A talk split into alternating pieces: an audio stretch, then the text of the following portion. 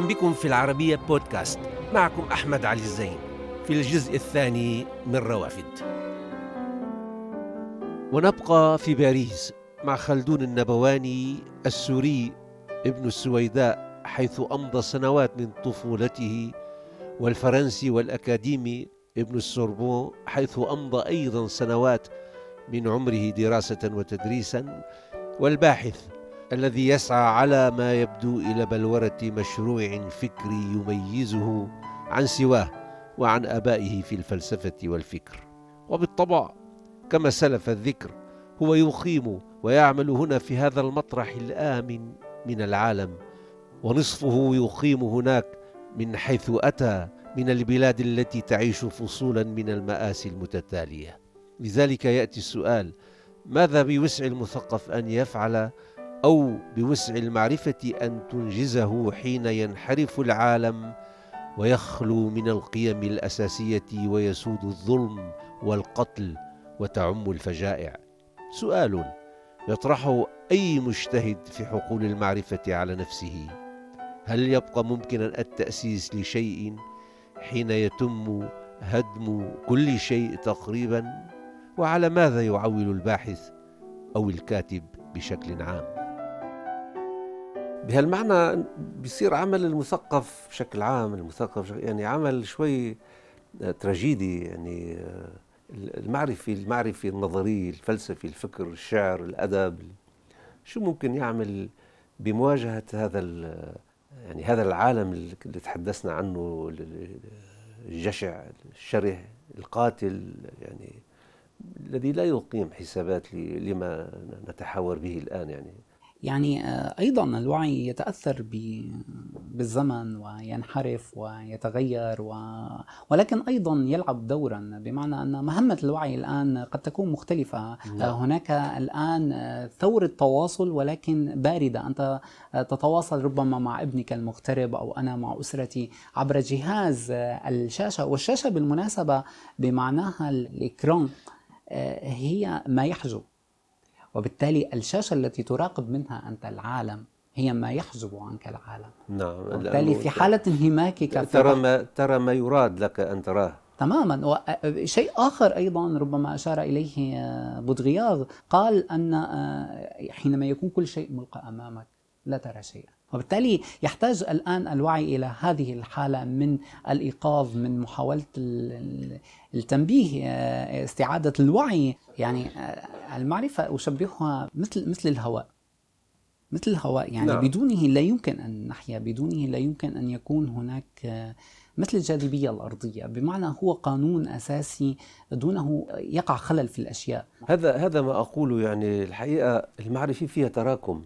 في طبقات من المعرفة يعني آه، أوصلت المجتمع إلى هذه الحداثة التي يعيشها الآن وإلى أي أسئلة ما بعد الحداثة. ولكن في عالمنا العربي يبدو هذا السؤال غريب آه، الحداثة وما بعد الحداثة لأنه نحن مجتمعاتنا فيها انقطاعات طويلة يعني في تجربة الأندلس ثم انقطاع مئات السنوات.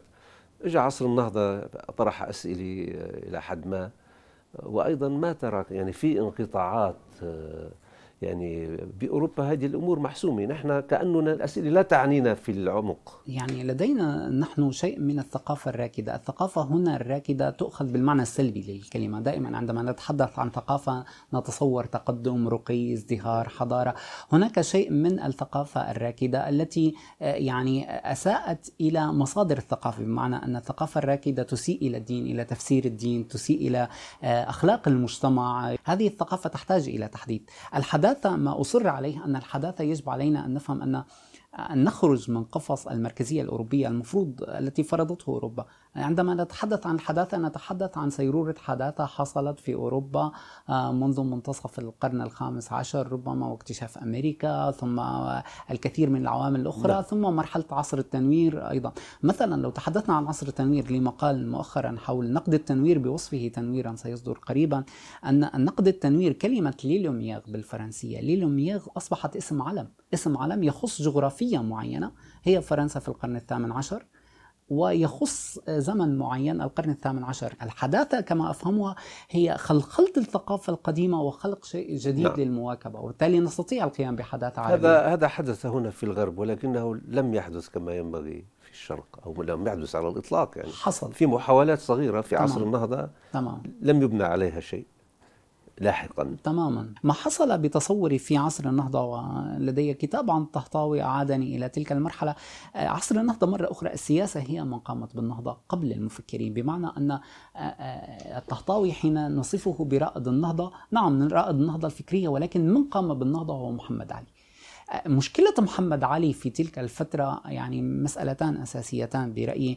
المسألة الأولى هو يعني اهتمامه الأساسي على الجيش والعسكر. كان يريد أن ينهض بمصر أن يجعل من مصر ناهضة وكان هناك قوة كبيرة يعني محيطة ومعادية. ولكي يجعل من مصر قوية كان يهتم بالجيش والعسكر والسكنات وما يعني يلف في نعم. تماما. الشيء الآخر طموحه المتوسع ورغبة آه، أوروبا والعثمانيين في في تلك الفترة بوضع حد لهذا هذه القوة الناهضة نعم. في فترة يريدون فيها السيطرة على المشرق حصل هناك نهضة آه، بشكل أو بآخر ظهرت أفكار مهمة آه، من من الطهطاوي إلى طه حسين يعني طه حسين أيضا ولكن أيضا طه حسين مثل ابن رشد جاء في فترة الأفول يعني نعم العربي نعم.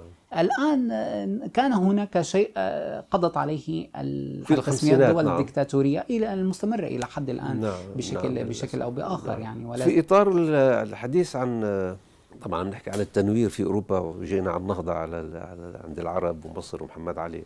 وأنت يمكن في مكان ما تدعو إلى تفكيك مفهوم التنوير يعني وإعادة آه، قراءته من جديد آه، فكريا وفلسفيا. شو الغاية من تطرح هذه المسألة الآن يعني؟ وعملت عليها؟ هل تعمل عليها أنت نعم شخصيا؟ نعم أعمل ربما كما ذكرت يعني آه، هناك مقال طويل سيصدر في جزئين نقد التنوير بوصفه تنويرا في مجلة فلسفة في في الإمارات. ولماذا؟ آه، لأن التنوير حين يتحول إلى صنم يتحول إلى صنم يصبح شيء ليتم تلقينه آه، بشكل تلقيني بمعنى أن هناك من يملي عليك ما هو التنوير وكيف تكون يتحول إلى دين يعني. تماما. ومثلا إلى شيء مقدس يعني بيتحول. نعم وأيضا هناك ما يتم من يقوم باستخدام الأفكار بشكل إيديولوجي بمعنى المركزية الأوروبية تفعل دائما بوصفها هي الأستاذ هي المعلم. نعم. آه أنا آه يعني وكثير غيري حتى كل من يشتغل بالفلسفه في العالم العربي وغيره من العالم يدين إلى الثقافة الأوروبية على أن لا يجعلها شيء من الصنم الذي يفرض نوع من الهيمنة.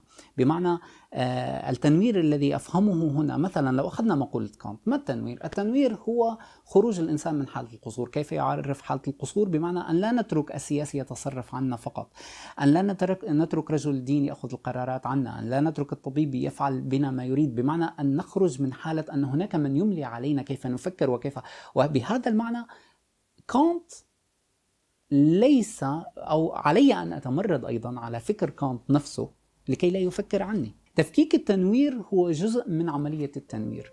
هذا آخر عمل ترجمته وتوقفت عنده في السعادة للفيلسوف الفرنسي فريدريك لينوار. هذا أول كتاب أكاديمي تقريبا صدر لي صدر لي في بيروت. في بعض مفارقات الحداثة وما بعد دراسات فلسفية. صدر عن دار المدى في بيروت أظن فخري كريم. نعم.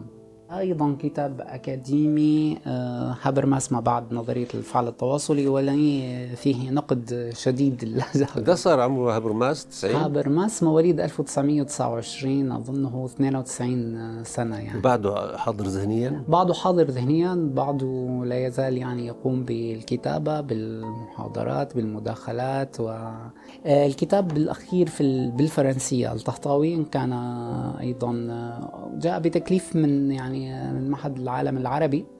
هدولي إذا بتحب فقط هدولي كتابين ما بين الفلسفة والأدب. الآن أنا إذا أعمل على كتاب آه، لابن طفيل. آه، كما تعلم هو يعني عرض فيه مذهبه الفلسفي لكن على شكل آه، قصة أو رواية. و بتصوري أنه هو من افتتح إذا الرواية الفلسفية. في تماما. يعني هناك حديث مثلا كثير عن أن قصة روبنسون كروزو لديفو مأخوذة بشكل أو بآخر من حي بن يقظان. أظن أن هناك أثر كبير لقصة حي بن يقظان في الأدب الروبنسي في الكثير كثير من الأدب الغربي استفاد من من روح الشرق وتجربته في الإبداع يعني بس ولكن لم يلقى الضوء عليها. أظن أن أن كتاب حي بن يقظان تحديدا آه، لابن طفيل آه، ظلم. رغم أنه تم ترجمته إلى العديد من اللغات أظن أن دانيال ديفو كان قد قرأه آه، بترجمة إنجليزية لأنه صدرت أظن 1805 أول ترجمة لحي بن يقظان بالإنجليزية. أه، بالعودة إليك يعني أستاذا في في الجامعة في السوربون في باريس حيث درست أيضا يعني أنت بعد دمشق أتيت ودرست في باريس. تحتك بالكثير طلاب وزملاء وآخرين من هويات وثقافات مختلفة. سؤالي لك هو عن معنى الهوية اليوم. لابد أنه اختلف كثيرا عن معناها في الأمس حتى الأمس القريب يعني وليس يعني. أنت السوري مثلا العربي الفرنسي تكتب بلغتين ويمكن بتفكر بلغتين أحيانا. كيف تنظر الآن إلى سؤال الهوية؟ سؤال الهوية تحديدا وبخاصة في في عالمنا العربي سؤال يحتاج إلى تفكيك. بمعنى أن الهوية طبعا لا يمكن أن يقوم كيان دون هوية لكن مشكلة الهوية آه، تقوم على تحديد. التحديد يعني يقصي ما عداه مثلا فكرة القومية. القومية تقوم بشكل أو بآخر على تحديد ملامح معينة لشعب معين بمعنى أنه ما خارج هذا الشعب هو ليس منا. يصبح آخر. الآخر قد يكون عدوا. العدو غالبا مفهوم هو من يقف على الحدود.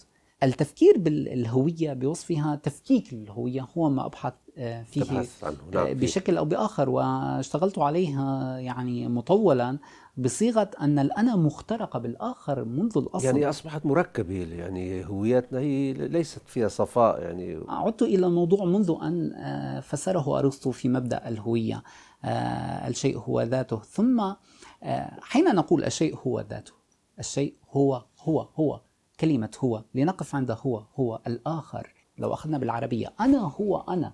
وبالتالي هو اخترق الأنا ما بين أناي وأناي هناك هو. هو وبالتالي دائما نحن مخترقين بالآخر عبر الثقافة عبر التجربة عبر نعم. نعم. التربية المجتمع المحيط وبالتالي لابد من التفكر بالآخر بوصفه آه، شيء مشارك لنا بالعودة إلى الكتاب وإليك آه، يعني بين الفلسفة والبحث والترجمة وال... أنت موزع بين هذه المهام والتعليم أيضا في الجامعة كل ذلك وكل ما تقوم به يستدعي الكثير من البحث والقراءة وال... والتفرغ الكامل لهذه التجربة. هل تظن أنك بدأت تكوين ملامح عن عن مسار واضح لتجربتك؟ أين أين تسير؟ أين تمشي؟ يعني آمل أنني انتهيت من المرحلة الأكاديمية الكتابة الأكاديمية الرصينة التي ظهرت مثلا في كتاباتي الكثيرة حول هبرماس وديريدا. اشتغلت في أطروحة الماجستير عن هبرماس وفي الدكتوراه عن هبرماس وديريدا وأخذ مني بحثا طويلا. طبعا هذا آه، يعني جعلني أقرأ آه، كثيرا أيضا. كونت مثلا ليش أخذت هبرماس وديريدا؟ هودي اشتغلت عليهم يعني عادة العرب اللي بيجوا على أوروبا وبيعملوا يعني بيعملوا بدهم يعملوا شهادة بيشتغلوا على شيء عربي. بيشتغلوا على شيء عربي. وربما أيضا الجامعة بتدفعهم يشتغلوا على شيء عربي أو أساتذتهم. تمام. لحتى أيضا الأساتذة بيستفيدوا من الطلاب اللي بيشتغلوا مثلا ابن رشد أو ابن خلدون أو يعني هو أنت ذهبت أنت عم تشتغل في دار عنهم. تماما. يعني كمن يبيع التمر في مكة. ولكن في حارة البياعين. تماما. في حارة البياعين. الموضوع آه، بتصوري آه، كان هناك نصيحة لإدوارد سعيد. طبعا سمعتها بعد أن بدأت الاشتغال عن هبرماس أو قرأتها بعد أن بدأت الاشتغال عن هبرماس يقول أن الباحثون العرب الذين يأتون إلى الغرب ليس عليهم أن يستسهلوا ويشتغلون على ثقافتهم فليستفيدوا من حضارة الغرب فترة الدراسة ويعودوا بعد ذلك يطبقوا ما يريدون في دراستهم. حلو. حينما أخذت هبرماس حقيقة للآن أنا أعتبر له فضل كبير علي. يعني في دفعني لأن أصبح عقلانيا أكثر أتعرف على ملامح الفلسفة العقلانية رغم انتقادي الشديد له. حينما قدمت محاضرة عنه بوجوده اختلفنا كثيرا يعني الموضوع الذي كان آه، أسميه فوبا يعني آه، خطوة خاطئة ربما. كنت كان لو اكتشفت ربما نيتش في البداية أو أو ديريدا كان يمكن أن ننتج أكثر ولكن لست نادما على هذه المرحلة. ما دفعني إلى ذلك كان صدق العظم بشكل غير مباشر. كنت أبحث عن الخروج عن الماركسية. لو عدت إلى سؤالك كيف خرجت من الماركسية؟ فكان يعني نصحك. يعني كان يتحدث نعم عن النظرية النقدية و... فقلت أشتغل على آخر منتجات النظرية النقدية. في تلك الفترة لم يكن حتى هناك ترجمات. أحضرت مجموعة من كتبه من عند الدكتور صادق لا زالت عندي بال... بالإنجليزية. وكان علي أن أحفر بالصخر لأن الإنجليزية أيضا في بلد نحن لا نقرأ فيه لغة أجنبية. كانت يعني متعبة جدا وبخاصة قراءة فيلسوف غير معروف ولا يوجد نصوص عنه. وبعد ذلك حين جئت إلى فرنسا كنت قد بدأت بالمشروع فقلت أواصل عليه. نعم. ولماذا بالدكتوراه؟ أخذت ديريدا أيضا ولكن لكي أستمر في السوربون مع نفس الدكتور كان يعني شيء من البراغماتية. نعم. لست نادما عليها. نعم. نعم. كنا عم نسأل إنه صار في يمكن مشروع واضح أمام مش مشروع لنقول ملامح لسياق نعم. عمل فلسفي فكري. بدأت تخطو فيه. نعم يعني أظن أن ولكن على أن يعني تسعفني الحياة يعني الحياة ليست مضمونة يعني نعم آه، بشكل كبير و تخبئ لنا تخبئ لنا و... نعم فكرة الموت منذ فترة يعني بدأت آه، تحوم حولي ولكن آه، ال- ال- الشيء ال- الأساسي نعم أردت آه، أن أشتغل على مرة أخرى على الأنا على الموت على الأسئلة الوجودية الكبرى دون أن أتخلى عن آه، قضايا أخرى في الفلسفة العملية. في لماذا وصلنا إلى ما نحن إليه؟ لماذا هناك استبداد وديكتاتورية؟ كيف يمكن الخروج من هذا؟ ولكن أيضا هناك الأسئلة الأخرى أسئلة الحياة الموت آه، الحب لماذا آه، لماذا أقلقتك هذه الأسئلة الآن يعني؟ على كل سؤال الموت دائما هو سؤال ال- الفيلسوف يعني آه، بشكل سؤال أي شخص بيحب الحياة غير الفيلسوف. آه، تماما تماما. وبالتالي ال- يعني سؤال يرافق الإنسان منذ الولادة يعني. بظنك التراجيديا السوري ربما سا يعني أيضا عززت هذا السؤال سؤال الموت وال واللا شيء بالآخر سؤال العدم يعني. هذه التراجيديا التي تستدعي أط- أطنان من الورق لكي تكتب ربما أملت عليك أسئلة كثيرة يعني سؤال الشتات الك- الكبير للبشر. الكثير. آه، هذه المشاهد التراجيدية الناس تعبر تعبر الحدود في العالم. آه، تغرق في. المحيط تغرق في البحر. آه، ربما هيدي الإنسان شو بده يحكي؟ شو بده يسأل؟ أمام هذه الصورة المأساوية. نعم. يعني هناك شيئان. نعم الموت خاصة حين يموت لك أصدقاء يعني وأقارب أقارب يعني أشخاص اعتدت عليهم شكلوا جزءا من ذاكرتك. حين يموت أحدهما هناك اغتيال لجزء من الذاكرة. نعم. هناك يعني عالم ينطفئ بالكامل بكل الأحوال آه، طبعا هي أسئلة مقلقة يعني بالآخر هي أسئلة الفلسفة بحد ذاتها يعني منذ البداية وحتى الموت الآن. من نعم. أهم ال- ال- الأسئلة أنت الفلسفية. تعلمت علمت في باريس يعني تسكنها منذ سنوات ماذا علمتك هذه المدينة؟ علمتني الكثير علمتني الكثير حقيقة وأدين وأدين لها بال- بالكثير الكثير مرة كنت في في القطار وصل وصل الحديث إلى باريس. كنت في القطار وصعد الشرطي وتوجه إلي مباشرة وطلب أوراقي نوعا عن كل الركاب ال- كانت العربة ملأة وتوجه إلي أنا وطلب أوراقي. ولم أكن أتحدث الفرنسية. أعطيته كان لدي جواز سفر وفيزا طويلة الأمد و ومع خوفي قلت له بالإنجليزية فقط هل تتكلم إنجليزية؟ قال لي نعم قلت له أريد أن أعرف لماذا تقدمت إلي أنا. تماما مباشرة قال لي لأنك خفت تلبكت آه. آه. عندما صعدت أنا خفت وأنا لم أستطع الإجابة ولكن كتبت عن ذلك اشرح له حلو نعم كتبت عن ذلك بعد ذلك كتبت. نص رعب الأمن أنه كيف يمكن لي أن أشرح نعم، له أن, أن, أن, أن, أن نعم. الشرطي لدينا رعب تعلمت الأمان في باريس. طبعا السوربون رغم كل الانتقادات التي لي عليها علمتني البحث الفلسفي. طبعا أعتبر نفسي غريب لي نص بالفرنسية اسمه ليترانجي ولعبت على كلمة étranger ما بين être étranger. ال étranger هنا أن تكون يعني أن تكون مغتربا بشكل وجودي. وبالتالي الهوية هنا أنا لست السوري ولست الفرنسي. أحب التعريف بلا. لأن التعريف بنعم تحديد الهوية. التعريف بلا هو نفي لهذه الهوية في محاولة لتجاوزها. وبالتالي لست فرنسيا تماما ولكنني لست السوري الذي جاء. وهذه الأنا المتغيرة هي الغالية نعم. علي. هذه الأنا اللي في بداياتها في في سوريا كيف تشكلت يعني الأهل الطفولي الأمكنة الأهل كانوا الوطن حقيقة وبخاصة يعني أنا من أسرة فعلا مترابطة آه، إلى حد كبير وبخاصة الوالدة. يعني الوالدة هي الأمان آه، الوطن بشكل كبير. ويعني ولدت في في جرمانة في ولكني عشت طفولتي كلها في في الريف في في في أقصى الجنوب السوري. السويداء في السويداء نعم. وبالتالي كان هناك الطبيعة كان هناك الكثير من الحب كان هناك الكثير من الفضاء. كنت أصعد إلى سطح الدار وأنظر كان هناك شيء يتمزق داخلي. أريد أن أذهب أبعد من الأفق نعم. ولا أعرف ماذا. ذهبت. آه، أرجو ذلك. نعم كان هناك شيء أن أقفز فوق السور ربما لو استعرت محمود درويش قليلا. وكان كان لابد من من هذه الخطوة الكبيرة والجبارة. بالنسبة لي يعني آه، هناك طفل آه، لا أريد ولا أستطيع أصلا إلغاء. أن تتخلى عنه وأن يغادرك. ولا أريد أن يغادرك متى ستعود إلى دمشق؟ سؤال أتشوق للعودة ولكن كزائر كضيف يعني لا أعرف إذا كان بإمكاني الآن العودة للبقاء والمكوث والعيش في دمشق.